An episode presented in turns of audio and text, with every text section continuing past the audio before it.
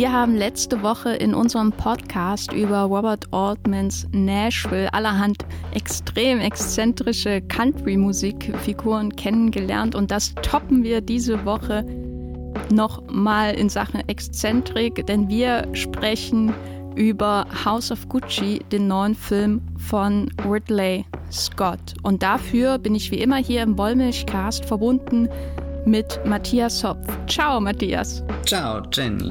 Wir ersparen euch einen kompletten Podcast mit diesem italienischen Akzent und warnen wie immer vor Spoiler und wünschen euch viel Spaß bei diesem Podcast.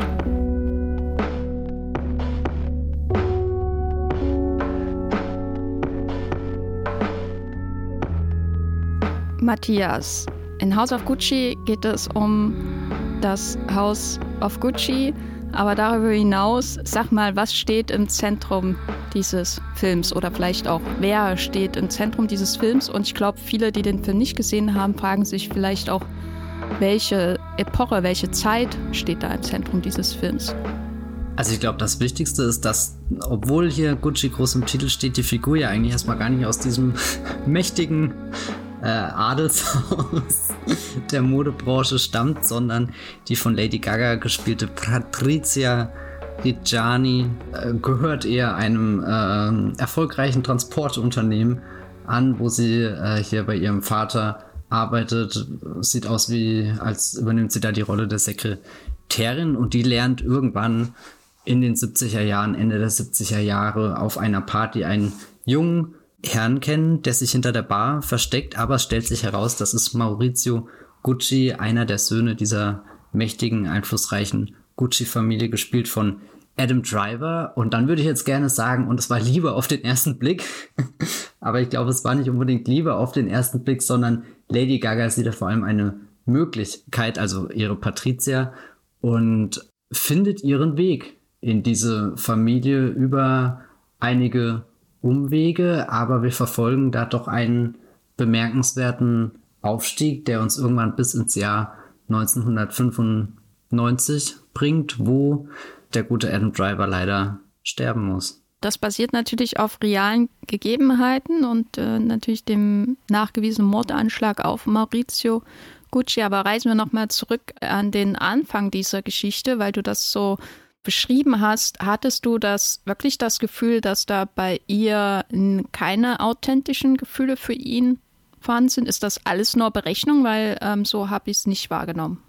Nee, ich glaube, das ist auch ein bisschen überspitzt formuliert gewesen. Ich glaube, da, da, da steckt sogar unfassbar viel drin. Also, wenn, wenn sie sich da auf dieser Party kennenlernen, habe ich einerseits schon das Gefühl gehabt, dass ihre Aufmerksamkeit auf einmal eine ganz andere war, als sie gecheckt hat, wer ihr da gegenübersteht, dass das nicht einfach nur ein äh, dünner, schlanker Mann ist, der sich auf die Party verirrt hat, wo er gar nicht eingeladen ist. Im Endeffekt ist ja sogar sie diejenige, die einfach gecrashed ist und nicht mal die Gastgeberin kennt, aber auch irgendwie so, so, da schwingt so, so eine Neugier mit, vielleicht auch so ein bisschen herumexperimentieren, ein bisschen Langweile auch, habe ich rausgelesen, dass das jetzt einfach ein netter Zeitvertreib werden können und nach und nach wird ja doch was Größeres draus. Also jetzt muss ich dann vor allem an die Szene denken, wo sie einen gemeinsamen Abend verbringen und mit einem Boot raus aufs Wasser fahren. Und, und das ist auch so ein ganz spannender Moment, wo man auf der einen Seite das Gefühl haben könnte, dass Evil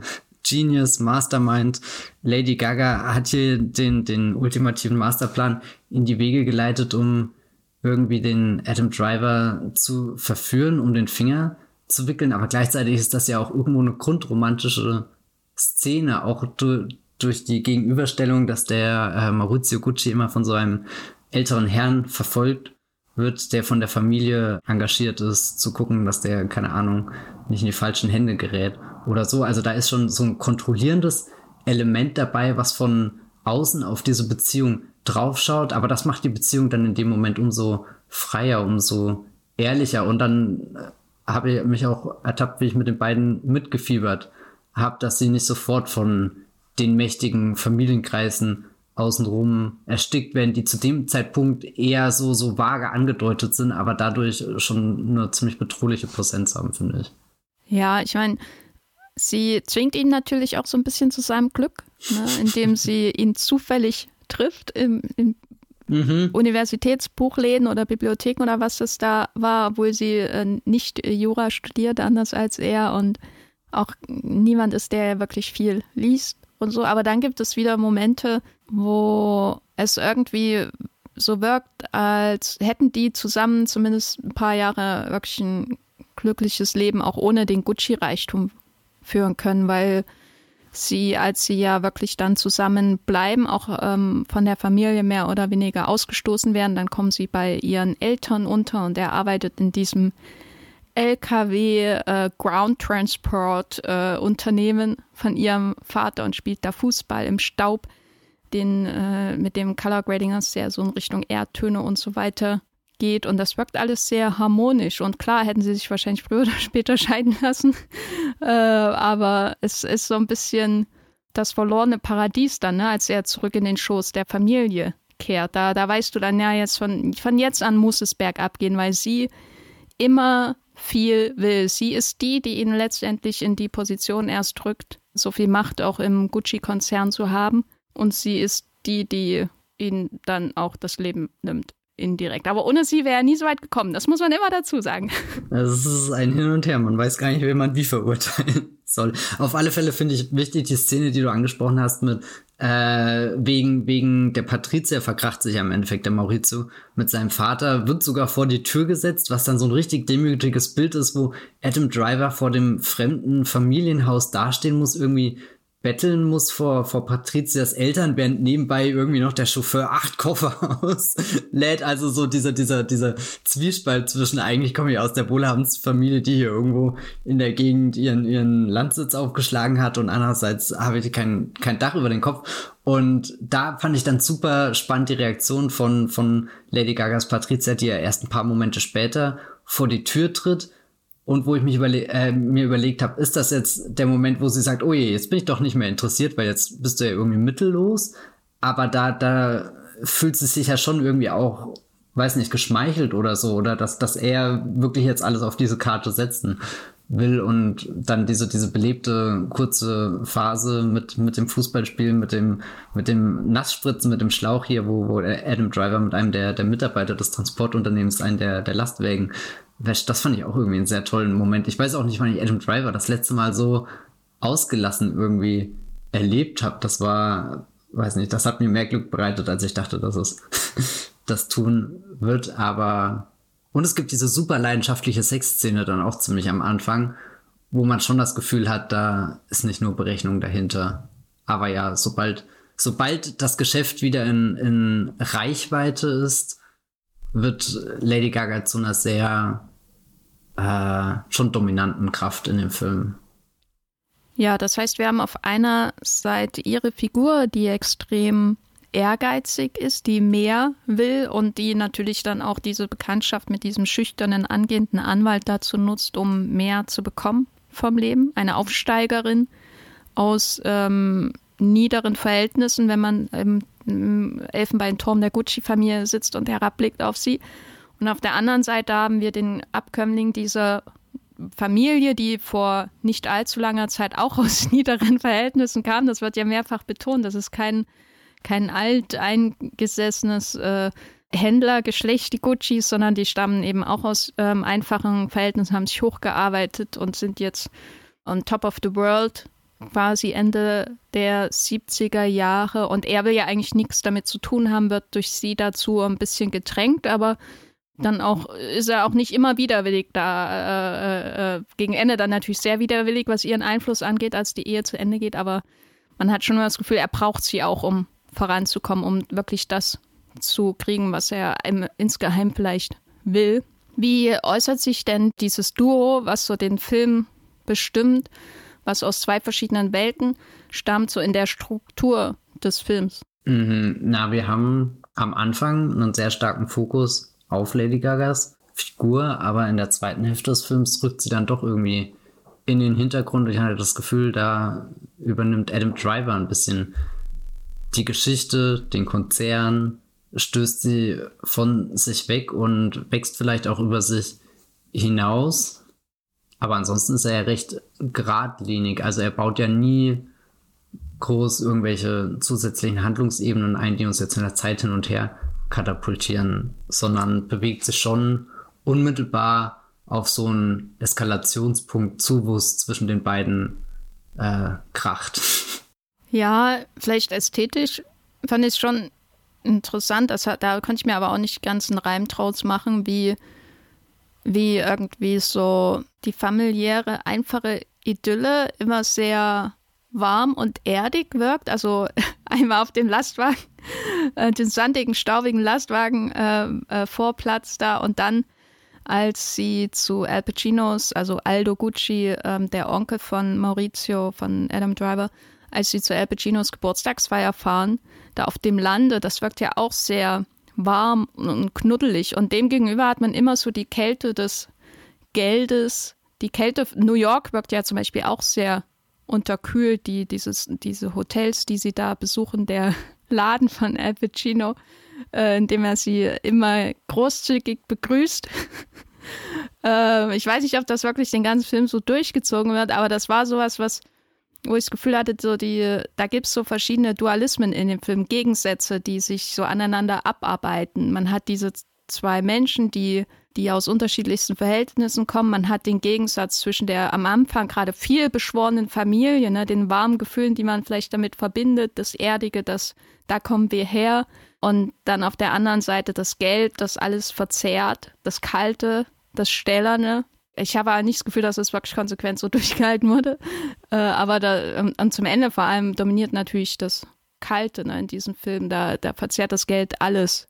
Ich hätte sogar schon gesagt, dass die Szenen bei, bei Eldo Gucci, also der El Pacino-Figur, wo, wo er sie zu dem Geburtstag einlädt, dass da eigentlich schon das Kühle definitiv mit drin steckt, weil, weil du ja ganz genau weißt, dass in der Familie irgendwie Krach ist und dass jetzt diese, diese Einladung ja auch eher so einen strategischen Hintergrund schon hat und es nicht wirklich darum geht, dass, dass irgendwie Familie zusammengeführt wird, die sich tragischerweise entfremdet hat. Aber ich mochte auf alle Fälle den Kontrast zu Lady Gagas Familie, wo du ja wirklich siehst, irgendwie wie der Staub auf, den, auf dem, dem Hof, da wo die ganzen LKWs und so stehen, der aufgewirbelt wird und später in dem ganzen Film, du könntest dir ja nicht vorstellen, dass in, in El Pacinos New York Gucci Store irgendwo auch nur ein Staubkorn rumliegt. Der ist ja so glatt geleckt, dass es eigentlich unangenehm ist, da, da reinzugehen. Also du willst ja dort gar nichts anprobieren, weil du das Gefühl hast, dein, dein Körper könnte diese, diese Welt einfach nur, weiß nicht, der passt einfach nicht da rein in, in dieses aufgeräumte, super auf die Oberfläche geachtete, ja, eine sehr, sehr unangenehme Atmosphäre, die er da irgendwie schafft. Und ich, ich mochte es auch nicht, diesen Passagen zuzuschauen. Also ich habe es vorhin im Vorgespräch schon Ist gesagt. Ist das dann nicht der ganze Film?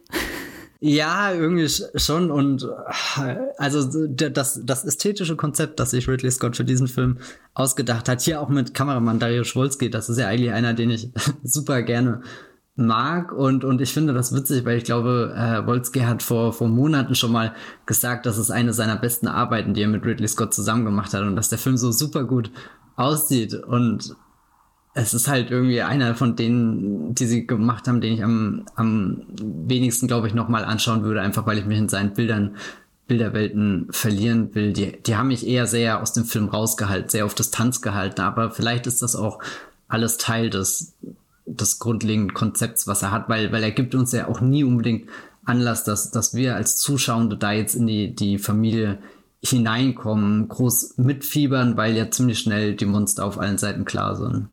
Also ich kann das nachvollziehen, dass die Bilder keine oder selten so eine offensichtliche Schönheit vielleicht haben mhm. oder irgendwie so, was man eben vielleicht auch mit Ridley Scott assoziiert. Also ich bin ja, glaube ich, die größere Ridley Scott-Kritikerin hier im Wollmilchcast, aber wenn man an Ridley Scotts Hochzeiten denkt, dann denkt man an natürlich Alien, aber vor allem natürlich auch Blade Runner äh, und, und äh, auch Gladiator, was halt Filme sind, die einen sehr homogenen visuellen Stil haben, bei dem man sich tot screenshotten kann. Man denkt vielleicht nicht an White Squall, aber selbst der sah ja gut aus. So. aber wo man ähm, gute Fotografie entdecken kann, ist halt so dieses, äh, diese gelebten Räume, wie die eingefangen werden. Es hat mich manchmal ein bisschen an ein äh, bläuliches Lincoln erinnert, so diese Küchen, äh, die Wohnzimmer, das Haus, in dem äh, Adam Driver in St. Moritz unterkommt, das, das Feuer im Kamin, die, die Couch, weiß nicht, wie das Licht da reinfällt, wie, wie wohnlich das aussieht, wie, au, äh, wie ausgeleuchtet das äh, ist, so, so, das ist schon irgendwie auf eine handwerkliche oder in handwerklicher Sicht sehr exzellent.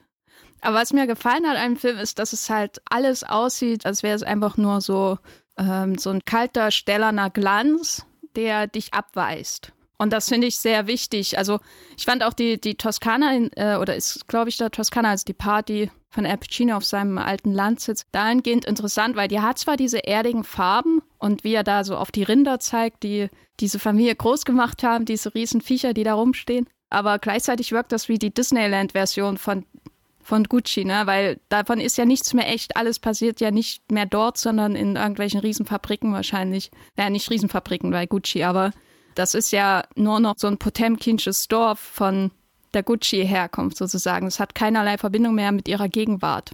Fast wie so, so ein Traditionsmuseum, was einfach da ist, um, um irgendwie Investoren auf die, die Werte der Familie aufmerksam zu machen. Dann kurz der Gang durch den Weinkeller, der dir noch das Gefühl gibt, als bist du wirklich im anderen Jahrhundert gefangen. Genau, sie verbringen da auf jeden Fall nicht so viel Zeit wie in der äh, Killer-Schweinezucht in Hannibal hm. in Sizilien, die ich sehr mag.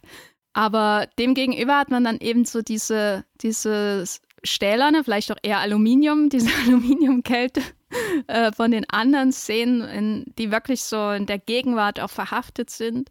Die Szenen in den Gucci-Läden, die Szenen in den Hotelzimmern, den Apartments, die, die einfach nur abweisend sind und auch so, ich weiß nicht, da ist keine, kein Leben in den Räumen. Also außer Lady Gaga natürlich, die ist äh, 100% Leben in diesem Film. Aber das wirkt alles so fassadenartig äh, auf eine nicht sehr ansprechende Art und Weise. Es gibt ja später die schöne Szene, wo Adam Driver dann diese, diese Couch so in den Vordergrund rutscht und sagt, du kannst dich da hinsetzen, aber boah, weh dir, du machst die irgendwie dreckig oder so, die hat mehr gekostet, als sich die meisten Menschen hier überhaupt zusammen leisten können.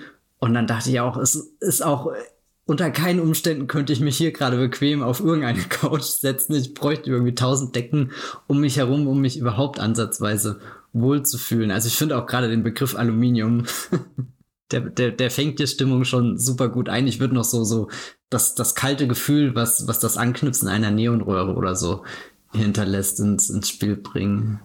Ja, ich finde auch gut, dass du die, die Couch erwähnst, weil es ja öfter darauf verwiesen wird, wie die Leute ihren Reichtum in dieser Familie zur Schau stellen. Oh ja. Und bei Patrizias erstem Besuch bei äh, der Gucci-Familie, da steht sie ja vor dem Gustav Klimt-Gemälde, was eins der berühmtesten Gemälde überhaupt ist, was da so random hängt. Gibt es, glaube ich, einen ganzen Film drüber mit Helen Mirren über dieses Bild.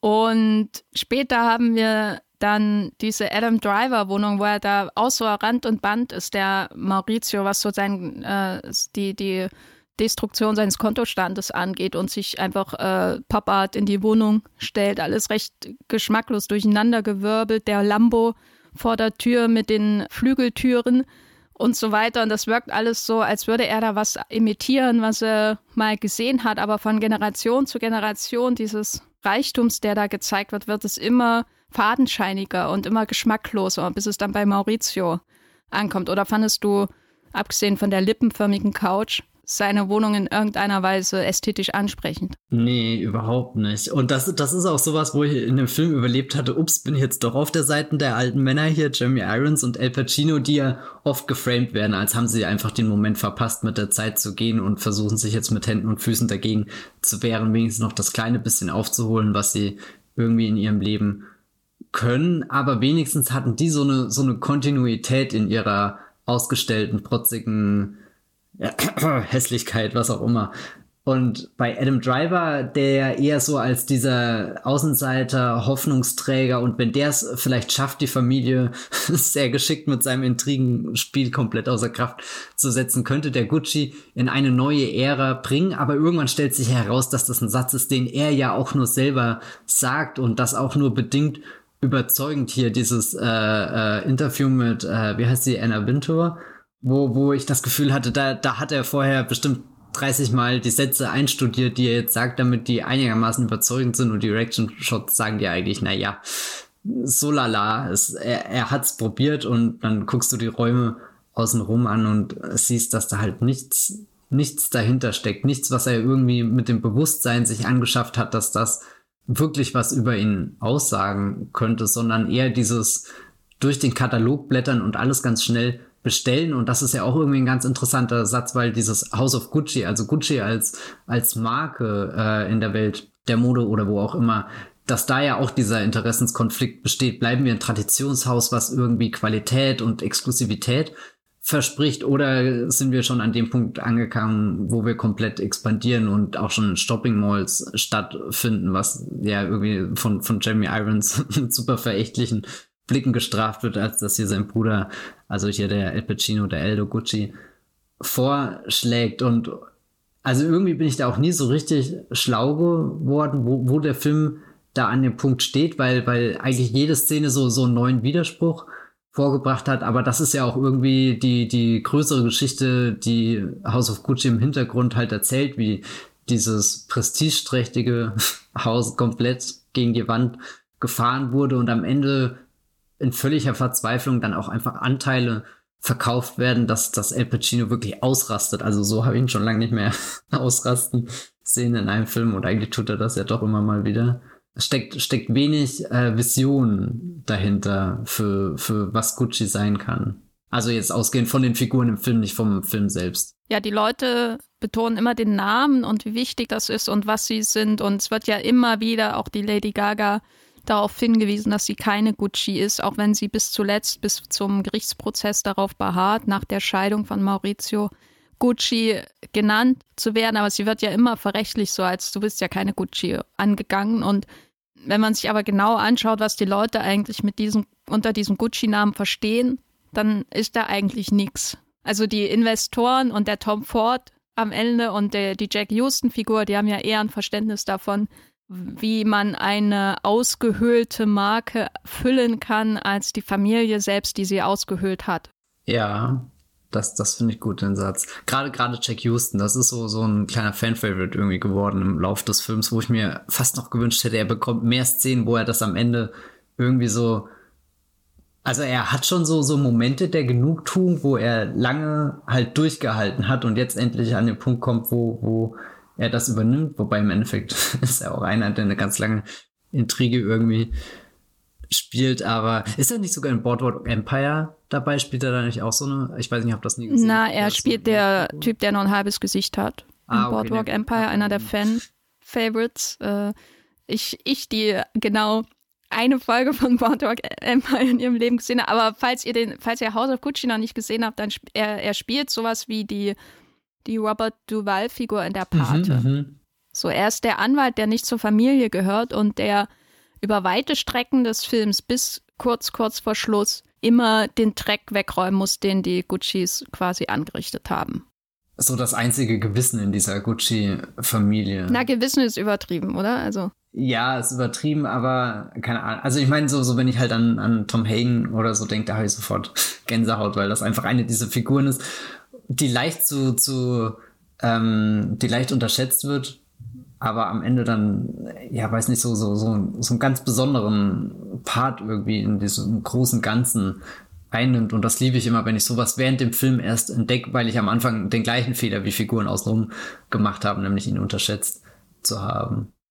Ja, ich fand es auch eine schöne Ironie, dass der Mann, der aus einer der größten Hollywood-Dynastien stammt, den Menschen in diesem Film spielt, der, hm. der nicht zur Familie gehört.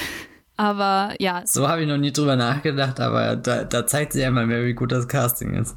Genau, Jack Houston ist ja verwandt mit John Houston und Angelica Houston und allen anderen Houstons, die es so noch gibt oder gab. Und der Star aus Ben Hur natürlich, dem, dem Remake. Remake. Aber wir haben jetzt schon über, über Möbel geredet und Kunst. Ähm, wie sieht es denn aus mit der Mode selbst, mit der Kleidung, die diese Menschen in dem Film tragen? Weil ich musste schon oft auch an den Yves Saint Laurent Film von Bertrand Bonello denken, aber auch andere anderen Modefilmen, wo es auch immer so ein bisschen darum geht, was macht eigentlich die Mode mit den Menschen? Was Das ist die eine Frage. Und dann natürlich, was geht eben dem Künstler vor, dem Designer, wenn er das schafft? Was ist seine Vision? Wie sieht es dann wirklich aus? Der Arbeitsprozess und so. Aber das spielt ja hier alles irgendwie keine Rolle, oder? Also, was, was hat Mode für eine Bedeutung? Wenn überhaupt in House of Gucci? Hat es eine Bedeutung? Ja, vor allem auch wieder eine Bedeutung Richtung Geld und Wohlstand. Und dann gibt es ja die Szene, wo Lady Gaga ganz empört entdeckt, dass die Sachen gefälscht werden. Und irgendwie zertrümmert das in dem Augenblick komplett ihr Weltbild, aber die anderen zucken irgendwie mit der Schulter und denken, ja gut, das zeigt doch im Endeffekt auch nur, wie gefragt wir sind und, und äh, befeuert uns da ein bisschen, aber ansonsten ist die, die, die Modeschöpfung ja schon komplett Produkt einfach geworden in dem Film. Also jede Fashion Show irgendwie, die, die gezeigt wird, wird mit so einer Lustlosigkeit oder auch einfach nur als pures, kaltes, kalkuliertes Event zelebriert, was er dann ganz traurig endet, als er die Polizei die Show äh, stürmt und, und die Leute so, so völlig unglanzvoll einer nach dem anderen irgendwie raus gebeten wird. Und ich denke mir immer, ist das nicht immer der Wahnsinn, wenn du da überhaupt in so einer, so einer Show drinnen sitzen kannst, irgendwie in der ersten Reihe und dann wird das völlig glanzlos aufgelöst. Aber was, was so dahinter steckt an, an dem Produkt, was sie entwerfen oder an der Kunst, da zeigt der Film wenig Einblicke und wenn er das tut, ist halt immer die Jared Leto-Figur da, die halt niedergemacht wird für ihre Ideen, die, die verspottet wird, aber der Film ordnet das auch nie so richtig ein, was er da jetzt aufs Papier gezeichnet hat und warum das nicht funktioniert. Also Na, er hat Brauntöne und Pastell und das geht nicht. Ja, aber er, er zeigt es ja auch nie mal wirklich. Also so, ich habe halt, ich muss Jeremy Irons Worte da schon für, für 100% gesetzt hinnehmen, weil, weil die, die Kamera will uns ja auch nicht mal so, so wirklich entweder die komplette Entgleisung demonstrieren oder irgendwie so ein ambivalentes Bild, wo wir sagen, naja, vielleicht steckt ja doch eine Idee drinne und, und ich glaube, das, wo der Film am nächsten an den Schaffensprozess rankommt, ist nach der großen Jeremy Irons Demütigungsszene, wo, wo Jared Leto dann sein, sein großes Vermächtniskunststück nimmt, auf den Boden wirft und drauf uriniert und, und daraus entsteht sein schöpferischer Spirit, wird neu entfacht. Also ich, ich glaube, der Film hat ein, ein sehr spezielles Bild, was er da vermittelt. Na, ich glaube, man muss die Entwürfe von Jared Letos Figur Paolo Gucci, äh, der Sohn von Aldo Gucci, der von Al Pacino gespielt wird, nicht en Detail zeigen, wobei man sie kurz sieht und sie sahen sehr hässlich aus. Konnt, konntest du das wirklich ausmachen? Ja, ja, ja, ja. Weil, weil ich saß drin und habe jetzt überlegt, ich habe sie viel zu kurz gesehen. Ich, ich bräuchte jetzt Ruhe, um es mir anzuschauen, um, um darüber eine, eine versierte Meinung irgendwie mir bilden zu können. Also ich fand die völlig überladen und hässlich. Aber das finde ich auch generell bei anderer Gucci-Mode. Insofern bin ich nicht die Richtige, um das einzuschätzen. Aber man braucht das nicht sehen, so en Detail, weil man ja ihn sieht. Mm, und man mm -hmm. sieht, was er für seltsame Samt-Ungetüme und Kord-Ungetüme trägt und die Farben, die er auswählt. Und das ist ja schon alles, was du eigentlich über seinen Geschmack wissen musst. Da, das ist ein sehr gutes Argument. Also, ähm, weil wir jetzt auch langsam, glaube ich, über den Kern dieses Films, nämlich die Schauspielenden, sprechen müssen. Ähm, beschreib mal Leuten, die House of Gucci noch nicht gesehen haben, wie Jared Letos Figur Paolo aussieht. Also er hat so eine Halbglatze und lange dünne Haare, die links und rechts runterhängen, was ihn auf den ersten Blick eher ungepflegt wirken lässt. Und dann kommt sein Auftreten dazu, was aus dem Rahmen fällt, dadurch, dass er halt so das äh, quengelnde Kind im Hause Gucci ist, das nie zufrieden ist, von, von keinem ernst genommen wird und trotzdem ist er felsenfest davon überzeugt, dass in ihm der große Künstler schlummert. Äh, er ist derjenige, der Gucci in die nächste, äh, ins nächste Jahrhundert tragen kann, wenn das die alten Männer um ihn herum nicht wollen. Anzüge und so, was er trägt, hast du ja gerade eigentlich schon ganz gut beschrieben, dass er da auch irgendwie völlig unreflektiert wirkt, als, als hat er all diese äh, Ressourcen zur Verfügung, aber setzt sie auch nur maximal verschwenderisch ein. Ich meine, das kriegt ja Adam Driver wenigstens hin. Der kauft sich zwar alles, was er nicht braucht, aber zumindest die Anzüge, die er trägt, wirken ja schon als, als kann er sich damit als, als der Kopf einer, einer modebewussten Familie zeigen. Auch ein gutes Detail ist sein, sein riesengroßer, äh, seine riesengroßen Brillengläser, die ihm da irgendwie so, so einen halb exzentrischen Charakter geben, ähnlich wie dem, dem Paolo Gucci, aber, aber trotzdem nicht zu exzentrisch, dass du denkst, okay, er hat komplett den, den Anschluss verloren, sondern es balanciert irgendwie in der Mitte, während, keine Ahnung, Paolo Gucci kommt in den Raum und ist halt mit allem, was er sagt, sowieso nochmal eine Spur über all den anderen, was, was so die, die Entgleisung angeht. Und, und er hat halt echt ein erstaunliches Talent. Äh, hier, wenn jemand sagt, read the room, da ist bei ihm nur der, der Affe im Kopf, wie bei Homer Simpson, der fröhlich mit den Zimballen oder Becken oder was auch immer klatscht und, und denkt, okay, und jetzt hau ich den größten Knaller raus. Also er ist so, so ein laufender Unfall und manchmal habe ich das Gefühl, der Film war sogar ein bisschen grausam zu ihm, weil ich meine, gut, der erzählt jetzt nicht von sympathischen Figuren und hat für all diese Figuren auch nicht viel Sympathie, aber, aber die Jared Leto-Figur lässt da schon erstaunlich oft auflaufen, wo ich manchmal das Gefühl hätte, da, da hätte er auch ein bisschen Empathie zeigen können, aber ja, andersrum spielt auch Jared Leto. Gibt dir in seinem Spiel eigentlich keinen Anlass, dass du ihn mal umarmen willst, weil ja, hat, hat, hat er nicht verdient. Na, Trotz, ich hatte schon ein bisschen Mitleid mit ihm, als Jeremy Irons ihn so runtermacht. Also man erwartet es natürlich, man erhofft es vielleicht auch, damit er endlich mal die Klappe hält, der Jared Leto oder Paolo. Äh, die beiden sind schwer zu trennen, finde ich, in diesem Film, anders als bei den anderen Schauspielern. Aber irgendwie dachte ich auch, das ist jemand, der von diesem Namen einfach platt gemacht wird, wie so am Ende von einem der nackte Kanone-Filme, wo eine Dampfwalze über O.J. Simpson wegfährt. Die Referenzen hier sind on point äh, im Wollmilchcast. Also, weißt du, also der wirkt so, als würde er von diesem Namen und diesem Erbe und den Ambitionen, die er sich deswegen selbst auferlegt hat, dermaßen erdrückt, dass es aus allen Ritzen rausquillt bei ihm. Und auch die Anzüge, die er trägt, wirken ja so wie eine Presswurst oft. Als wäre es einfach zu eng und, und unvorteilhaft bis zum geht nicht mehr. Und die Stoffe sind so daneben, weißt du, als wäre er in so einer Zwangsjacke. Aber vielleicht habe ich auch einfach viel zu viel Empathie für Jared Letos Figur. Also ich finde, du hast erstaunlich viel. So als Zwangsjacke habe ich das nicht empfunden, sondern also da, da ist für mich das protzigende Element in seiner Kleidung irgendwie auffälliger gewesen. Aber äh, ich gebe dir auf alle Fälle recht, dass die Szene, wo Jeremy Irons ihn fertig macht.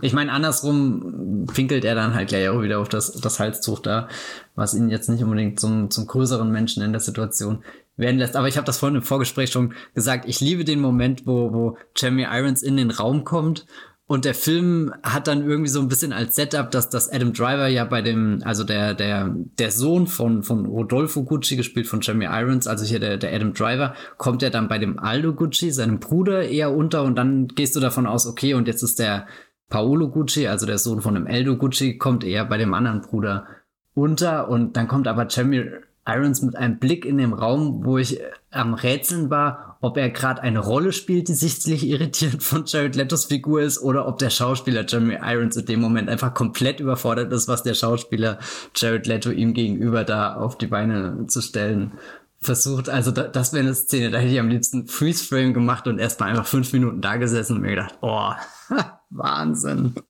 Ja, ich glaube, die Inszenierung behandelt Jared Leto auch wie einen Aussätzigen. Also manchmal denke ich, es ist Absicht, manchmal ich, hatte ich ein bisschen das Gefühl, dass sie um ihn herum inszenieren müssen, weil er offensichtlich recht viel in, improvisiert hat. Und es gibt so eine Gruppenszene relativ früh, wo, wo sie alle in dem Wohnzimmer stehen und er ist ganz links außen und und er wird manchmal so von der Kamera so abgekapselt von dem Rest, von Schnitt und Monta äh, also von Montage und, und Kamera. Und dann macht er so sein Ding, als hätte er eine separate Bühne bei einem Festival und alle anderen stehen auf der einen Bühne und auf der Main Stage und er ist so auf der anderen kleinen Bühne im Zelt, wo niemand hin will. Und er ist besonders laut, damit die Leute trotzdem irgendwie zu ihm hinkommen.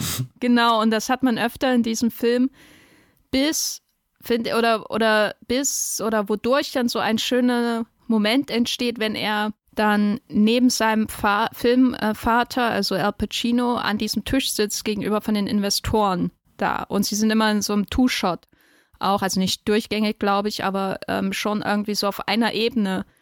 Und die sind beide so auf so einem Level angekommen an, ja, Niedergang einfach, nachdem er ihn auch am Flughafen abholt mit seinem Tracksuit, den er da anhat, seinem Trainingsanzug, der ja auch so daneben ist. Und dann sind sie so auf einem Level und irgendwie endlich mal Vater und Sohn in einem Bild, so in dieser Phase ihres Filmlebens. Und da war ich irgendwie auch, ich weiß nicht, ich hatte kein Mitleid mit Al Pacinos Figur in diesem Film und auch nicht in dem Moment, wo er mehr oder weniger dazu gezwungen hat, seine Firma aufzugeben und das Lebenswerk seiner Familie zu verschachern. Aber ich war vielmehr so ein bisschen auch auf der Seite von Jared Leto und dachte, ja, jetzt hat er seinem Vater wenigstens ein bisschen gezeigt, aber auch nur so minimal. Weil das ist schon so ein Moment, wo du auch denkst, ja, der, der arme El Pacino, ne, der hat nur unfähige Leute um sich. Aber andererseits wieder, und so ging es mir den ganzen Film über hin und her, hin und her, auf welcher Seite stehe ich eigentlich? Andererseits wieder ist Jared Leto nur Al Pacino weitergedacht. Weil die Väter sind schon auch so ein bisschen Spiegelungen von, äh, die Söhne sind schon auch ein bisschen Spiegelungen von ihren Vätern in ihrem Habitus. Ich war, also ich habe auch viel gerätselt, wie ich jetzt zu dieser Jared Leto-Figur stehe. Also A, sie ist halt total oben drüber. Selbst wenn keiner irgendwie in dem Film am Boden geblieben ist, ist er halt, sobald er den Raum betritt, merkst du, er ist da und eröffnet seine, seine Nebenstage. Und ähm, also es gibt ja, weil, weil du gerade sagst, hat er seinen Vater heimgezahlt, da hatte ich das Gefühl, wo er mit äh, Lady Gaga hier diese kleine Intrige spinnt, dass, dass er nebenbei vielleicht mitgeschleift wird, wobei im Endeffekt schaust du in Lady Gagas Augen und merkst, nee, da ist kein Platz für jemanden, der mitgeschleift wird, der wird am frühestmöglichen Punkt sofort hochkant über Bord geworfen.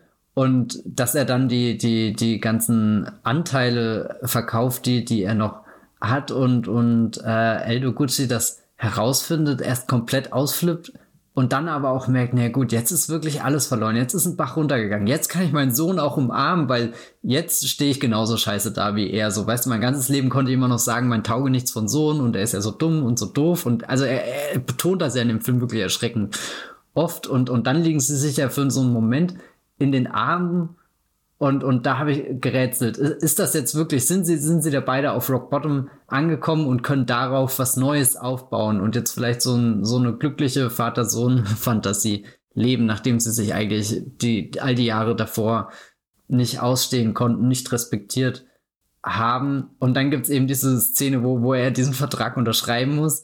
Und dann kommt äh, Adam Driver in den Raum und, und dann wirft Al Pacino Jared Leto den Blick zu, und wusstest du davon? Und er so, ja. Und da dachte ich mir, so für eine Sekunde hat der Film diese Fantasie möglich gemacht, aber, aber, aber selbst im Versagen hat die Jared Leto-Figur nochmal mehr versagt und das soll jetzt nicht heißen, dass ich in dem Moment auf äh, El Pacinos Seite bin, weil er gibt eigentlich in dem Film auch sehr viele Gründe, warum er unausstehlich ist aber, also ich kann das gut nachvollziehen, wenn du sagst, du bist so hin und her geschleudert worden, irgendwie zwischen den verschiedenen Parteien und der Frage, verdient eine von denen meine Sympathie? Ja, es gibt keine wirkliche Sympathiefigur für mich, außer wirklich Patricia. Und selbst die macht ja dann Dinge, die einfach nicht mehr vertretbar sind, kann ich ja hier mal so Molligkeit sagen. Auftragsmord nicht vertretbar. Ich weiß, kontroverse Aussage. Aber sie ist so jemand, obwohl sie so viele offensichtliche, in so viele offensichtliche Fallen, die ihr äh, tritt, die ihr später zum Problem werden, und das gipfelt halt im Auftragsmord, ist sie jemand, wo ich dachte, sie mit, mit einem leicht anderen Kontext, mit einer anderen Familie oder so, dann hätte sie es weit gebracht. Weil sie ja schon eine Vision hat für Gucci. Und die wird zwar nicht so ausge, ausgemalt, wie man denken könnte vielleicht. Man weiß am Ende auch nicht, wie sie die, die Firma vielleicht geführt hätte oder so. Aber sie ist ja wenigstens die Einzige, die wirklich versteht, bis dann die Jack Houston Connection kommt am Ende, dass sich diese Familie weiterentwickeln muss. Und diese Familie spuckt sie halt einfach aus. Und die Art und Weise, wie das auch passiert mit ähm, der Adam Driver-Figur, wie das diese Sequenz da in St. Moritz, wie er da mit seinem Motorrad dahin fährt von, äh, von dem äh, Sitz in Mailand, wo die Polizei reinkommt und sie wird dann mit der Polizei allein gelassen, während er in St. Moritz abhängt und wie er sie dann wirklich in St. Moritz passenderweise dann noch quasi aus der Familie eist, das ist schon ein harter Tobak. Und deswegen lagen meine Sympathien eher bei ihr. Ich glaube, sie, sie bietet sich am ehesten als Sympathiefigur an, weil sie ja auch als Außenseiterin in die Familie reinkommt, da sich am Anfang ein paar Demütigungen gefallen lassen muss, aber du merkst, okay, sie ist ressourcevoll und kann den alten Herren da schon was entgegensetzen, beziehungsweise kann sie die auch in ihrer Eitelkeit, in ihrem Stolz, in ihren Schwächen ausspielen. Und ich weiß jetzt auch nicht, wie ihre große Gucci-Vision ausgesehen hätte, aber allein die Szene, wo sie ja so schockiert ist, dass die Marke einfach äh, Fälschungen oder Kopien oder wie wird's genannt, äh, äh, Replikate, oder? Ist das das Wort, was fällt? Ich weiß es gar nicht. Ja, Replika. Dass, dass das erlaubt ist und, und also so, da, da hat sie, glaube ich, auch eher den, den, den, den Gucci-Geschmack, den auch die Jack Houston-Figur am Ende wahren möchte und, und ihre, ihre Zielstrebigkeit in dem ganzen Film. Also sie spielt ja dieses Schachspiel fast schon mit einem Scharfsinn wie, wie Anya Taylor-Joy hier in dieser Queen's Gambit-Serie. Oh. Also so, so, sie kommt ja in dieses House of Gucci rein und sie hat nicht die, die paar Wochen, Monate oder so, wo sie observiert, um irgendwie die, die Züge der anderen zu analysieren und sich daraus dann einen Masterplan zu spinnen, sondern ihr Masterplan ist ja schon straightforward, gehe ich da jetzt rein und, und äh, Angriff ist die beste Verteidigung. Was auch immer. Und was sie natürlich von all den anderen abhebt. Und da, da sind wir auch wieder bei dieser, dieser Modefrage. Also ich meine, Jeremy Irons, Al Pacino und Adam Driver sind ja unauffällig bis klassisch gekleidet. Dann hast du diesen Jared Leto, der komplett rausfällt. Aber dann kommt Adam, äh, Lady Gaga da rein und egal welches Outfit sie trägt, du hast ja immer das Gefühl, das ist jemand, der definitiv ein Modehaus repräsentieren könnte. Also so selbstsicher, definitiv auffällig, irgendwo gewagt. Manchmal überlegst du, ist es zu viel, aber sie trägt das dann halt mit so einer Natürlichkeit in den Film rein und sticht ja auch in jeder der kalten Szenen irgendwie raus und und also wenn wenn bei Jeremy Irons das das Herz eigentlich schon erfroren ist, wenn wenn er da schon vor vor Kälte völlig erblasst, wirkt sie als als ist sie einfach so dieses dieses rohe pulsierende Herz, was voller Farben mitten im Raum des Films ist und dann ja auch irgendwann von Selma Hayek den Hinweis bekommt, rot ist immer gut. Rot tragen zur Abwehr und dann äh, in einem komplett roten Skianzug nach St. Moritz kommen, während alle anderen weiß tragen. Das drückt ihren Modegeschmack schon ganz gut aus, weil es geht auch um Auffallen. Aber ja, sie hat auf jeden Fall ein größeres Verständnis für den Mythos Gucci als die Guccis.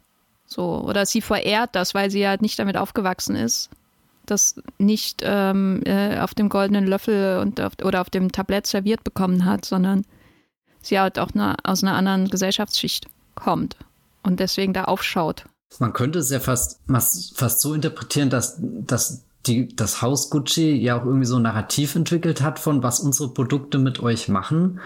Und aus der Gucci-Perspektive sind das alles nur Lügen, die halt erzählt werden, um irgendwie ein Geschäft hinzukriegen, ein großes Imperium. Während die Lady Gaga-Figur glaubt halt diese Geschichten, was, was das Gucci-Produkt mit ihr machen kann und crasht dann wirklich mit, mit dem, dem festen Glauben daran, dass das Gucci-Haus und das ist völlig überfordert davon, dass jemand wirklich an die Sache glaubt, die sie seit Jahren machen und eigentlich gar keine Leidenschaft mehr dafür entwickelt haben. Und, und eigentlich mag ich das irgendwie sehr, dass, dass jemand reinkommt, der, der was Echtes in was erkennt, was schon lange äh, sein, seine Echtigkeit, Wirklichkeit verloren hat. Ja, vielleicht bringt uns das auch kurz zu der Frage zurück, ob der Film Verständnis davon hat, was Mode mit Menschen macht, die sie tragen. Und vielleicht könnte man sagen, dass es in House of Gucci oder dass sie ihre Figur, dass es bei ihr nicht darum geht, primär, dass die Mode sie sich schön fühlen lässt, so wie das vielleicht in anderen Modefilmen ist. Da geht es ja schon darum, dass die Mode etwas nach außen zieht, was, was in den Frauen oft natürlich schon drin ist. So diese innere Schönheit, vielleicht auch die äußere wird komplementiert man fühlt sich mit seinem Körper eins, so, ne, weil der Körper natürlich auch immer so oder oft natürlich auch ein Problem so in der Eigenwahrnehmung sein kann.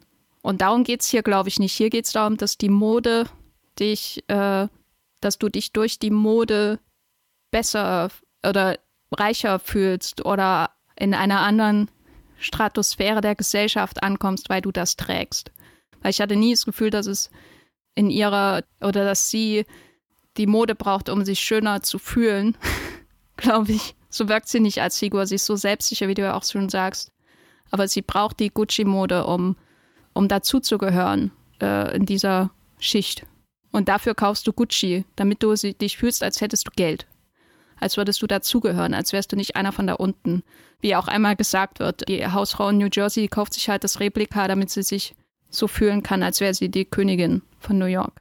Aber jetzt sind wir wieder ein bisschen abgedriftet. Meine Frage ist, wenn wir uns Lady Gagas Performance anschauen und Jared Letos Performance, wenn man es so nennen kann, passen die zusammen in diesem Film, diese ganzen hochkarätigen Schauspieler und was sie hier darbieten? Wie hast du das wahrgenommen? Hat das für dich zusammengepasst oder gab es da ganz viele Irritationen? Als jemand, der den Trailer in den letzten acht Monaten 800 Mal in den York-Kinos gesehen hat, weiß nicht, bin ich schon irgendwie auf dem, dem Level gewesen, dass der, dass der Film hat und es ist einfach, also so, ich glaube, die, die, das Schauspiel wird ja auch definitiv als Spektakel ausgestellt und keiner ist da interessiert, dieses typische prestigeträchtige Biopic zu drehen, wo du schon aus 10 Meter Entfernung merkst, dass das irgendwie Richtung Oscar schielt oder so. Also als direktesten Vergleich hatte ich davor immer hier den Alles Geld der Welt im Kopf, den Ridley Scott gedreht hat vor ein paar Jahren, wo er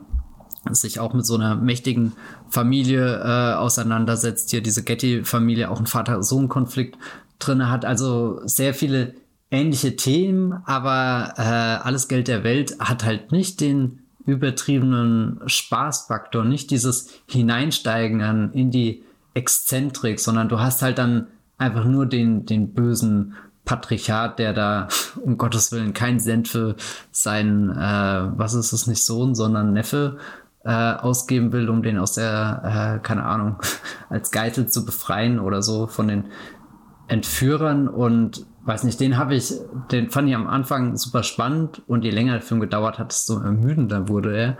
Und da hat House of Gucci schon den Vorteil, dass er zu einem gewissen Grad immer unberechenbar bleibt, weil, weil selbst wenn der erste Jared Leto Auftritt schon völlig drüber ist, weißt du nie, ob der nächste nicht noch was, was ganz anderes mit sich bringt und das hat mich schon weite Strecken durch den Film gebracht, auch wo ich gemerkt habe, ich bin jetzt überhaupt nicht an dem Intrigenspiel so sehr interessiert. Also ich hatte nie den Effekt, bei dem ich sehr schnell in Game of Thrones irgendwie drinne bin, dass, dass da auch grundlegend schreckliche Menschen sind, die schreckliche Dinge tun. Aber bei Game of Thrones gibt es so viele Parteien, mit denen ich an einzelnen Stellen in der Serie mitfieber und im Verhältnis dazu wenige Figuren, die so durchgängig als, als furchtbar gecodet sind, wo, wo ich nicht investiert bin. Und da ist, glaube ich, schon ein Joker von House of Gucci, dass jeder spielt, als hätte Ridley Scott gesagt, Leute, ich muss niemand mehr irgendwas beweisen. Den Film drehe ich, weil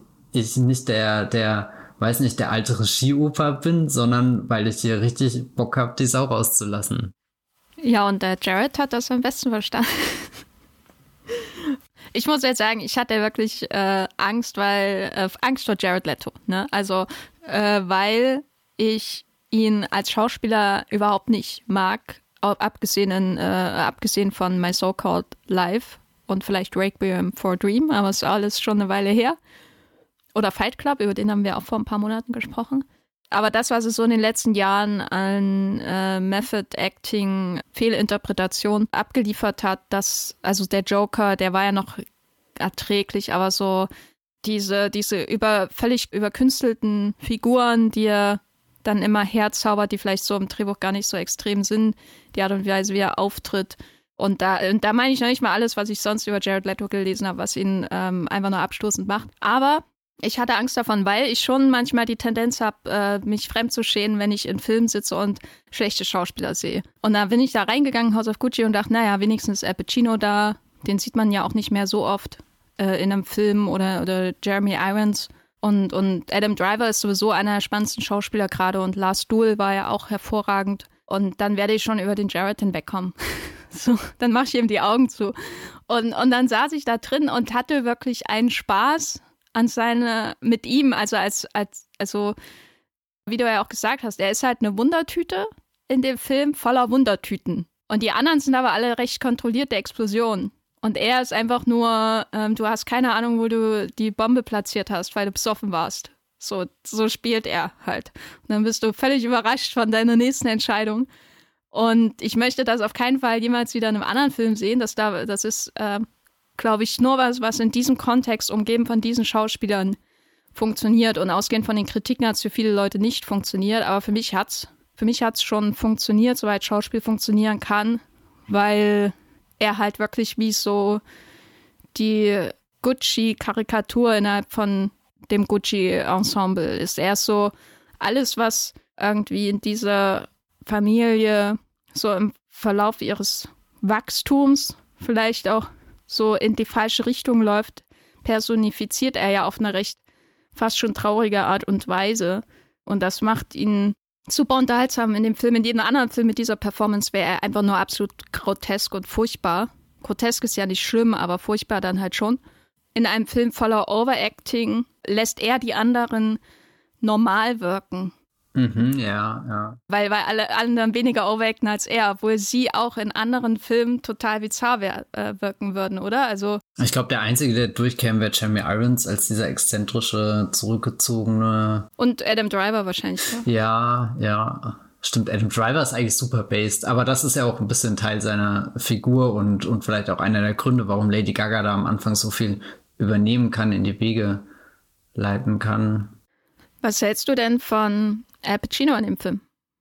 Äh, ja, irgendwie, also er ist nicht so phänomenal am Abstürzen wie Leto und er ist dann auch nicht so eine hypnotisierende Kraft wie Gaga und halt auch nicht der, der Good Boy Adam, dem man irgendwie alles anschauen kann. So, da ist er halt einfach drin und irgendwie ein bisschen poetisch, wie er besetzt ist, ein bisschen interessant, wie sein Make-up gestaltet ist und dann so diese zwei, drei Momente, wo er aus der Haut fährt und du merkst, okay, Adam, äh, Adam sage ich, äh, Al Pacino ist definitiv eine Wucht, egal was er auf der Leinwand macht. Aber es ist leider überhaupt kein Film geworden, der jetzt in mir so, so eine Neugier, äh, so eine Pacino-Neugier entflammt, wo ich danach irgendwie nach Hause gehe und gucke, welchen Pacino-Film könnte ich nochmal schauen oder welchen habe ich dann noch gar nicht gesehen, dass es da was zu entdecken gibt. Da muss ich ehrlich gesagt sagen, ist auch irgendwie House of Gucci ein Film, der, der sehr sättigend einfach auf mich gewirkt hat. Also so nach ähm, hier, na, wie hieß er denn, der Bradley Cooper-Film mit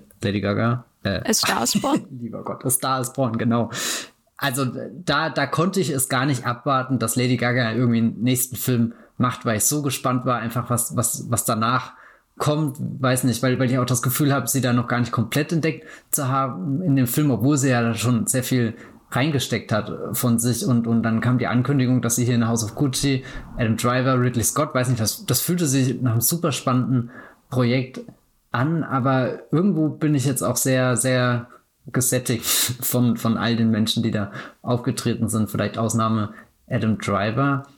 Und das finde ich irgendwie komisches Gefühl, dass so der, der Film nichts in mir hinterlassen hat, wo ich, also obwohl er voller Exzentrik und bizarrer Auswüchse und so weiter ist, aber ich habe jetzt überhaupt kein Verlangen, in diese, diese Welt zurückzukehren. Naja, die sind halt ein bisschen viel zu verdauen. Aber andererseits, und ich kann das nachvollziehen, ich brauche jetzt auch äh, nicht die Al Pacino Overacting Retro und ich werde mir ganz sicher nicht der Duft der Frauen anschauen, wo es ja mit am schlimmsten ist. Und das ist noch einer seiner besseren Overacting-Filme. Aber ich habe irgendwie das Gefühl beim Schauen gehabt und normalerweise bin ich jetzt nicht so ein Fan von solchen Overacting-Paraden, wie sie hier in dem Film stattfinden, dass das alles so als Stilmittel des Films ähm, wirksam ist und das erzeugt, was erzeugt werden muss und gleichzeitig in dir aber auch viele irritierende Gefühle hinterlässt, was ich immer schön finde, weil Schauspiel ja auch, wenn es keine Irritation hinterlässt, vielleicht dann eher noch vergessen wird oder, oder zu ein, dir als Zuschauer zu einfach macht, das zu verarbeiten, was du siehst. So, und dieser Film ist gerade, also in seiner visuellen Oberfläche, darüber haben wir ja schon gesprochen, irritierend, äh, irritierend aluminiumartig. Und in seinem Schauspiel ist er noch irritierender. All das, also viele, viele Entscheidungen, auch jenseits von Jared Leto in diesem Film, sind irritierend. Die Art und Weise, wie Al Pacino die Patricia in seinem Gucci-Laden begrüßt. Ne, das ist ja wirklich eine äh, olympiareife körperliche Leistung, die Al Pacino hier jedes Mal verzieht, wie er sein, wie er sich verbiegt, wie er äh, das Hallo schreit. Das ist ja wirklich so, als, als hättest du da irgendwie so einen äh, Comedian, der eine mhm, Imitation mhm, von Al Pacino als Italiener macht. Und Maurizio, also die, die Figur von Adam Driver, ist die, die halt am wenigsten von allen irritiert.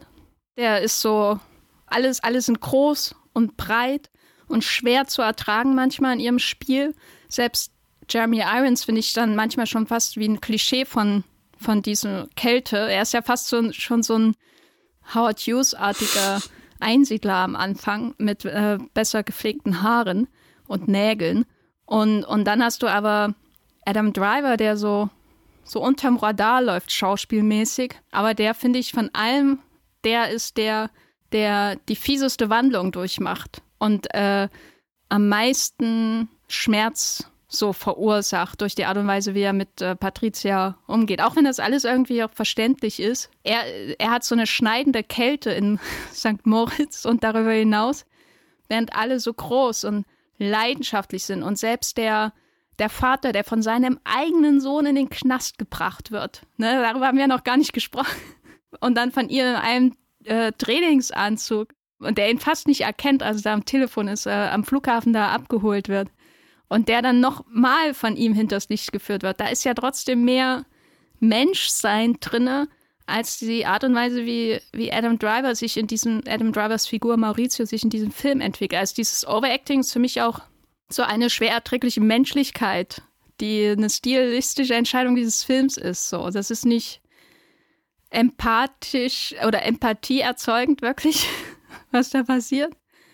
Aber ich schaue doch dann doch lieber diesen wahnsinnigen Guccis zu, als dem eiskalten Abkömmling, der sein Leben dann auch nur noch mit Statussymbolen ausfüllt, aber das nicht mal, nicht mal aussieht, als würde er wirklich wahnsinnig viel Spaß dran haben, sein Lambo zu fahren. Ist für dich dann aber wirklich, wenn du den ganzen Cast betrachtest, Jared Leto der, der Top-Tier von allen? Nein, Jared Leto ist äh, ein Experiment, das aus Versehen funktioniert. okay. Mehr Lob wird er nie von dir bekommen. nee, auf jeden Fall nicht. Und da ist nichts, was, was ich seinem schauspielerischen Instinkt zuschreiben würde. Ich glaube, das ist alles die Kombination, die durch die Montage und das Spiel der anderen, alles, was so drumherum flankiert wird, das führt dazu, dass Jared Letos Performance gelingt. Weil wenn da nur eine Entscheidung anders wäre, wäre er ein unerträglicher Stein im Schuh in diesem Film. Obwohl seine Familie ihn natürlich als Stein im Schuh auch betrachtet. Aber wir haben jetzt hier auch Al Pacino natürlich, der sowas wie den Paten dieser Familie spielt, der wirklich das, das äh, Business auch leitet von dieser Familie Gucci. Wir hatten schon den äh, Vergleich zu Robert Duvals Figur aus der Pate. Und Jared Leto, der geht schon als Fredo durch. Oder ist vielleicht Adam Driver der Fredo? Schwer zu sagen. Ich würde erst, oder ist ähm, Lady Gaga Fredo? Wer ist Fredo in diesem Film? Weil es gibt ja schon ein paar offensichtlich Parallelen zu der Part in diesem Film. Ja, oh Gott, jetzt wo du Lady Gaga dann noch mit ins Spiel reinbringst, will ich mich nicht festlegen. Was mir auf alle Fälle, wenn wir, oder ich glaube, ich habe das auch schon im Vorgespräch ganz kurz gesagt, dass mir irgendwie diese große der Pate 1 Szene gefehlt hat, wo die Familie parallel zum Geschäft aufgebaut wird, was einerseits irgendwie das Grundwerk legt dafür, dass du innerhalb von kürzester Zeit wirklich das komplexe, das gesamte Ausmaß der Familie irgendwie erfassen kannst und auf der anderen Seite dann auch schon, schon merkst, da, da baut sich ein, ein Epos auf und egal in welchem Teil wir später sind, du wirst immer wieder auf diese Szene zurückblicken können und sehen, wie da eben dieses Grundwerk gelegt wurde und da hatte ich manchmal das Gefühl, entweder hat Ridley Scott viel zu viel Spaß daran, von einer Szene zur nächsten zu eilen, dass er sich nie mal den, den Moment genommen hat, wo er dir klar macht, gut, das ist halt jetzt mein, mein Pate im Jahr 2021, weil so fühlt sich der Film dann eigentlich gar nicht an. Na, er fühlt sich nicht so wichtig an wie der Pate, aber das ist doch einer der großen Vorteile von House of Gucci. Also ich liebe die Wichtigkeit von der Pate. Ja, aber Pate ist so von der Musik von äh, Nino Rota, war das Nino Rota? Ich glaube schon, ja. ja. Egal. Über die, auch hier das, die Lichtsetzung, die Farbgebung, das Erdene von der Pate, ne, was hier in House of Gucci, äh, äh in äh, die, die Fake Toskana äh, Villa da verlagert wird und zurückgedrängt wird aus dem Film. Alles ist ja auf Mythos angelegt. Hier wird uns ein Mythos ausgebreitet mit großen griechischen Tragödien. Aber der Unterschied zu House of Gucci ist natürlich, dass am Ende Diane Keaton nicht die Tür vor der Nase zugeschlagen wird, während da alle ihr Geschäft machen, die Männer. Sie, die Außenseiterin in der Corleone-Familie, sondern Lady Gaga die Tür aufdreht, aufdrückt, reingeht und jetzt mal sagt, was Sache ist. Und das alles natürlich in einer Katastrophe endet. Und House of Gucci hat nichts von dem Mythos. Der Mythos Gucci, der existiert in diesem Film nur, in, nur im Kopf von, von Patricia. Im Endeffekt ist es wie, als würde Marlon Brando tief Luft holen und sagen, ich mache dir ein Angebot, das du nicht ablehnen kannst. Und anstatt dass alle ehrfurchtsvoll im Raum erstarren, kommt sie rein, dein Angebot, das kannst du dir sonst wo entstecken. Ich habe ein viel besseres. Weil, weil der Pate wird ja auch oft so als, oder gerade Pate 1 und 2 natürlich, ähm, wird oft so natürlich auch vor dem Hintergrund von dieser Familientradition und der alten mitgebrachten Kultur aus Sizilien äh, in einem ähm, ähm, herzlosen Wirtschaftssystem im Grunde äh, betrachtet. So, was da alles kaputt geht, wenn Michael Geschäftsentscheidungen treffen muss, im Grunde. Und das geht ja bis dahin, dass er seinen eigenen Bruder umbringt, Fredo, im zweiten Teil. Spoiler!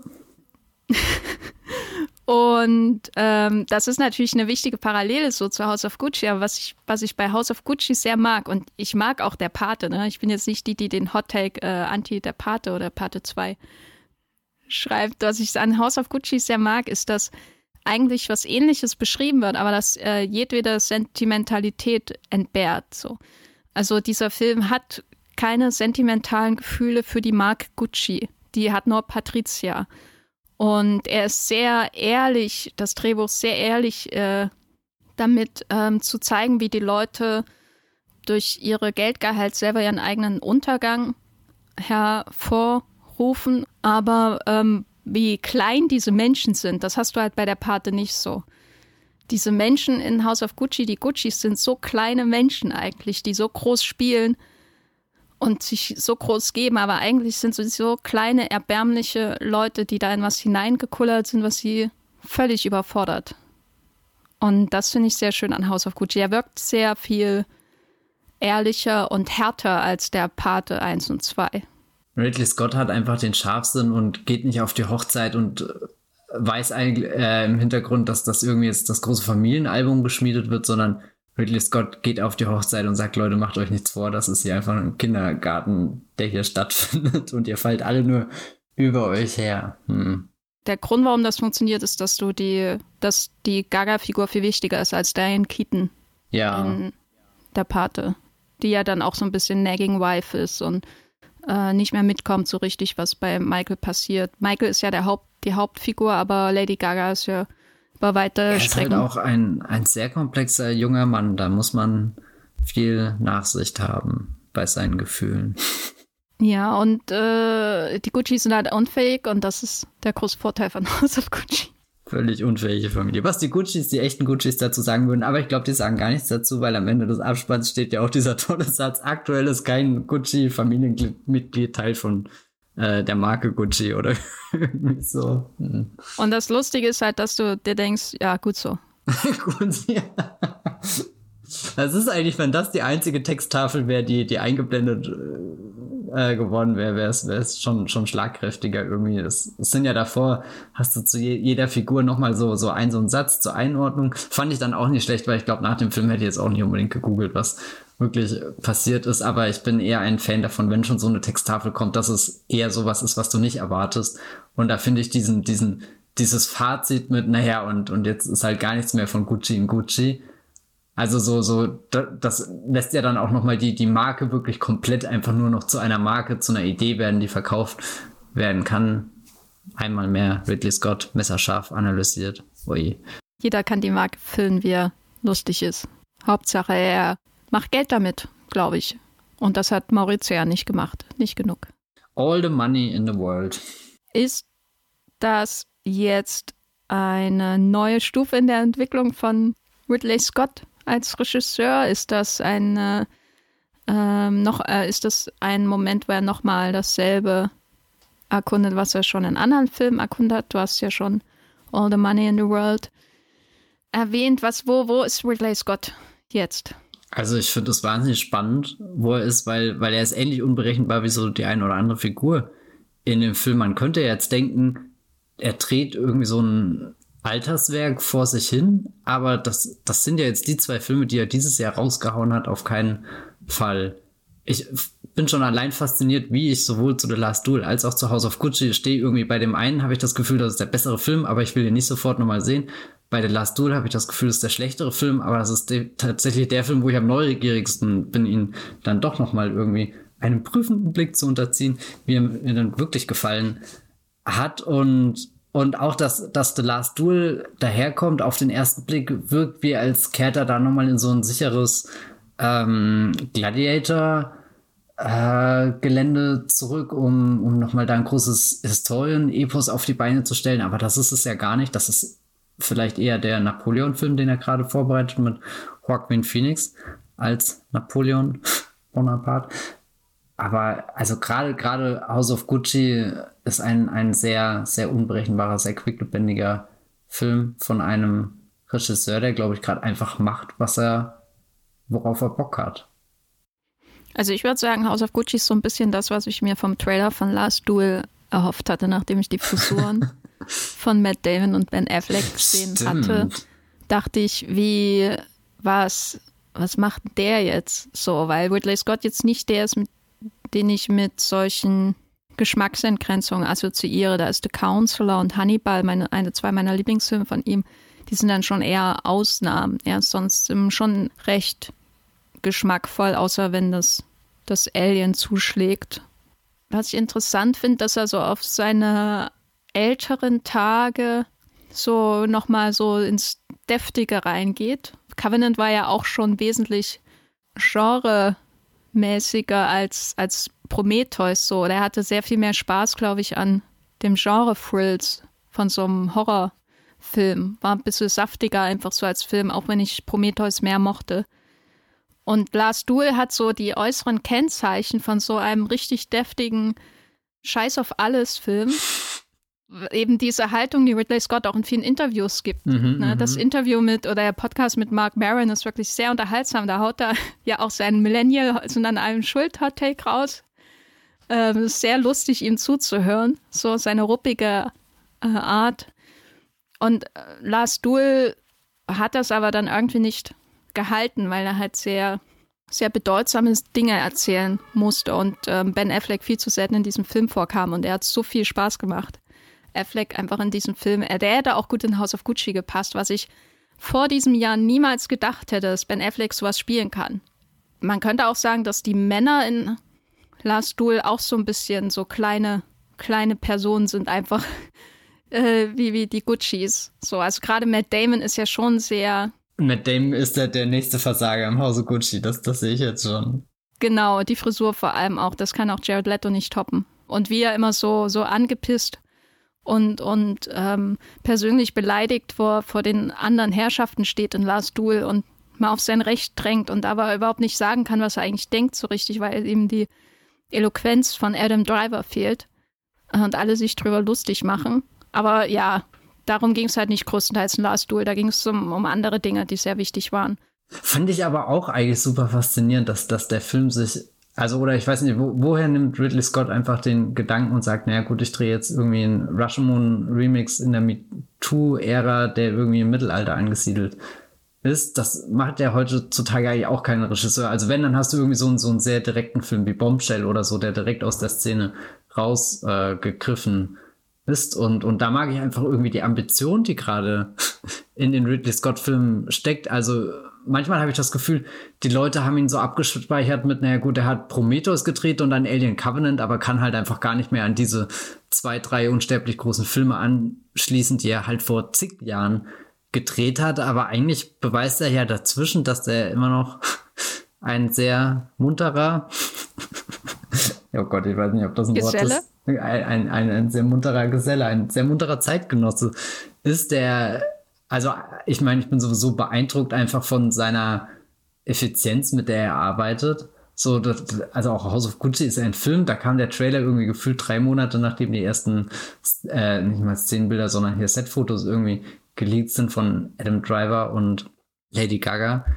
Also das, ich, ich freue mich schon sehr auf den, den Moment, wo ich eine, eine Biografie zu Ridley Scott lese und einfach diese letzten zehn Jahre irgendwie so umschrieben werden, was ihn da angetrieben, hat fast schon wie so ein, ein, ein rastloser Einfilm nach dem anderen zu machen und du hast bei den wenigsten das Gefühl, die sind halbherzig oder sowas gedreht. Also selbst alles Geld der Welt, der vielleicht, wenn ich jetzt zurückschaue, der ist, der mir am wenigsten gefallen hat und wo ich am ehesten das Gefühl hatte, da hat sich sowas wie eine Routine eingeschlichen. Selbst das ist ja der Film, wo er auf den letzten Drücker hier komplett Kevin Spacey rausgeschnitten hat und durch äh, Christopher Plummer ersetzt hat und, und also so, so, so dieses, so, so Ridley Scott erkennt ein Problem, kommt hin und macht dann einfach irgendwas. Das finde ich schon sehr beeindruckend. Ich meine, Ridley Scott hat schon immer viel gearbeitet und war ja immer bekannt dafür, dass ein Flop äh, äh, dem Meisterwerk folgt und es war immer so ein ewiges Hin und Her. Da hat er natürlich auch so eine Durststrecke in den 90ern gehabt und Gladiator war das große Comeback. Aber ich hatte schon in den letzten Jahren manchmal das Gefühl, dass, oder das, was ich mit Ridley Scotts meisten Filmen assoziiere, ist schon dieses, äh, ist eigentlich egal, wer da hinter der Kamera steht. Da ist wenig von ihm irgendwie in irgendeiner Form spürbar. Und dann gibt es immer so, so Filme, wo er komplett am Rad dreht, wie Hannibal halt, den ich immer noch wieder erwähnen kann, wie sehr ich den mag, der auch in Italien spielt, wo ich auch öfter dran denken musste in der Sequenz, die wir zweimal sehen, wo Adam Driver seinen Espresso morgens trinkt und dann zum, zur Arbeit fährt auf seinem Fahrrad. Da musste ich schon oft an das Savoir-vivre von, von Hannibal Lecter in Florenz denken, wie er, wie er da einfach genießt, da zu sein. Äh, und dann eben auch Prometheus, der ja auch sehr daneben ist. Was, Prometheus ist doch geil. Ja, aber der ist trotzdem daneben. Irgendwie auf eine Art, die man nicht unbedingt. Also, also das, was ich mit Ridley Scott überwiegend assoziiere in den letzten 20 Jahren, ist eigentlich eher sowas wie The Martian oder Body of Lies oder wie sie alle heißen, so Filme, die halt irgendwie recht solide sind. Also aber auch völlig egal. Herausragend. Das ist. Nee, der ist egal. Und dann macht er sowas wie dazwischen mal wie, wie Prometheus oder jetzt House of Gucci oder natürlich auch The Counselor, wo man irgendwie so eine, so einen Wahnsinn drin erkennen kann, der, den er viel zu selten rauslässt. So ein Wahnsinn, du, den du ja zum Beispiel in Gladiator gar nicht siehst. Das ist so ein extrem kontrollierter ähm, Film, den ich auf jeden Fall auch mag, so, aber da ist ja nichts, da ist ja keinerlei persönliche Note in dem Film zu sehen. Und House of Gucci ist wahnsinnig. So, so wahnsinnig wie Ridley Scott noch sein kann. Bei einem anderen Regisseur wäre das total zahm, aber im Kontext von Ridley Scotts ähm, Solidität als Regisseur ist der schon recht wahnsinnig. Es ist auffällig, dass sowohl Hannibal als auch House of Gucci beide mit dem gleichen Buchstaben anfangen. Ich glaube, darüber sollst du einen Artikel schreiben. Weißt du, was auch mit H beginnt? Harry Potter. Hot Take. Ah ja. Hot Take. Aber Achtung hier, äh, weil, weil jetzt so oft Hannibal und House of Gucci zusammengefallen ist, hat sich in meinem Kopf ein bisschen Kopfkino zusammengebraut, was ich gerne an dieser Stelle teilen würde, weil ich glaube, es ist eine große Bereicherung für die Menschheit und im Allgemeinen. Stell dir vor, die Szene, wo der gute Hannibal Lecter anfängt, das Gehirn zu schnapulieren. Mm. Und jetzt stell dir nur Jared Leto an dieser Stelle vor, der da sitzt. Mm und sein, sein als äh, Ray Liotta oder als äh, äh, Anthony Hopkins? Nee, nee, als, als Ray Liotta sitzt er da und er ist in der Eldo-Rolle, äh, nicht in der Eldo-Rolle, sondern, Moment, wie heißt er nochmal? Jetzt habe ich schon wieder Paolo. Paolo-Rolle und denkt, er hat gerade hier den großen Deal gemacht, aber merkt gar nicht, wie ihm das Hirn im wahrsten Sinne des Wortes rausgegessen.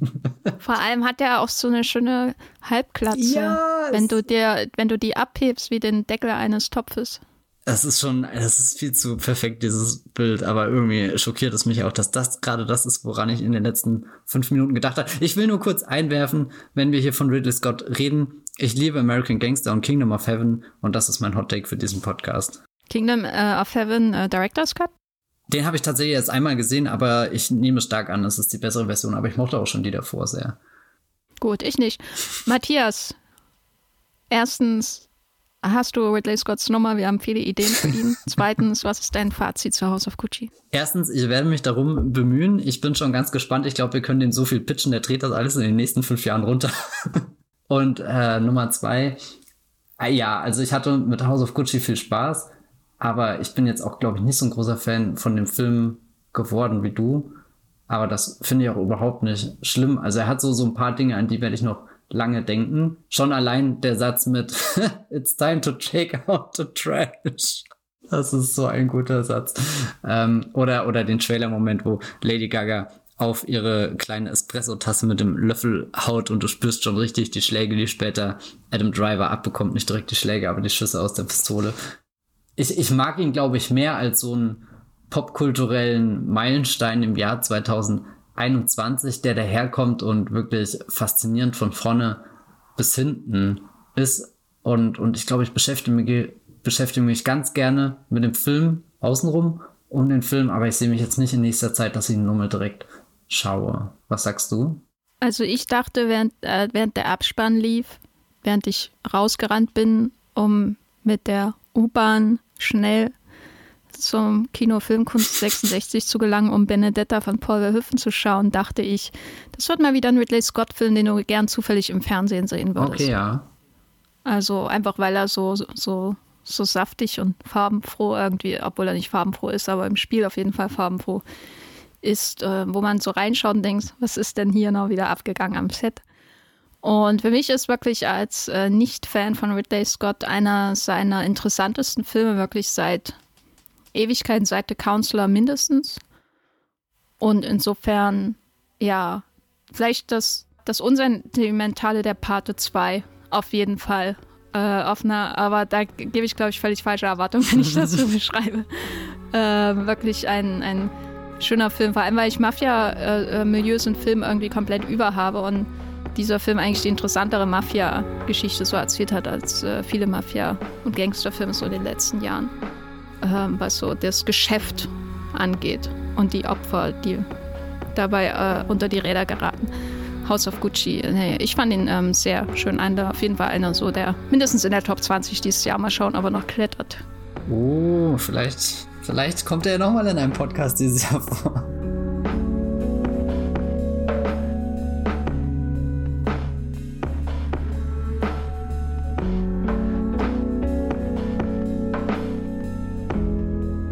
House of Gucci läuft aktuell in den Kinos in Deutschland. Matthias, wo bist du im Internet äh, zu finden, wenn du hässliche Mode designst? Meine Entwürfe teile ich auf äh, Twitter als Bibelbrox mit 3e, aber bitte nur liken und nicht wie Jeremy Irons reagieren, sonst weine ich. Ansonsten könnt ihr mich lesen auf meinem Blog, das Filmfilter oder auf Ja, wo treibst du dich der Tage herum in diesem Internet? Also ich vermenge Pastelltöne und Brauntöne bei Twitter Excuse als me. ähm, und äh, bin bei Letterboxd. Äh, da könnt ihr sehen, wie ich gerade äh, die Aufholjagd 2021 mache. Ist sehr anstrengend, kann ich nicht empfehlen. Da findet ihr mich einfach als Jenny Jecke und äh, darüber hinaus schreibe ich natürlich bei mobipilot.de. Falls ihr den Podcast hier unterstützen wollt, dann schickt bitte keine Auftragsmörder, sondern hinterlasst Reviews äh, und Sternebewertungen, zum Beispiel bei Apple Podcasts oder empfehlt ihn einfach euren Freunden, weil äh, wir freuen uns immer darüber, neue HörerInnen ähm, zu haben, denen wir unsere Weisheiten über Ridley Scotts Werk weitergeben können. Und darüber hinaus kann ich nur sagen, vielen Dank fürs Zuhören und bis zum nächsten Mal. Tschüss. Ciao.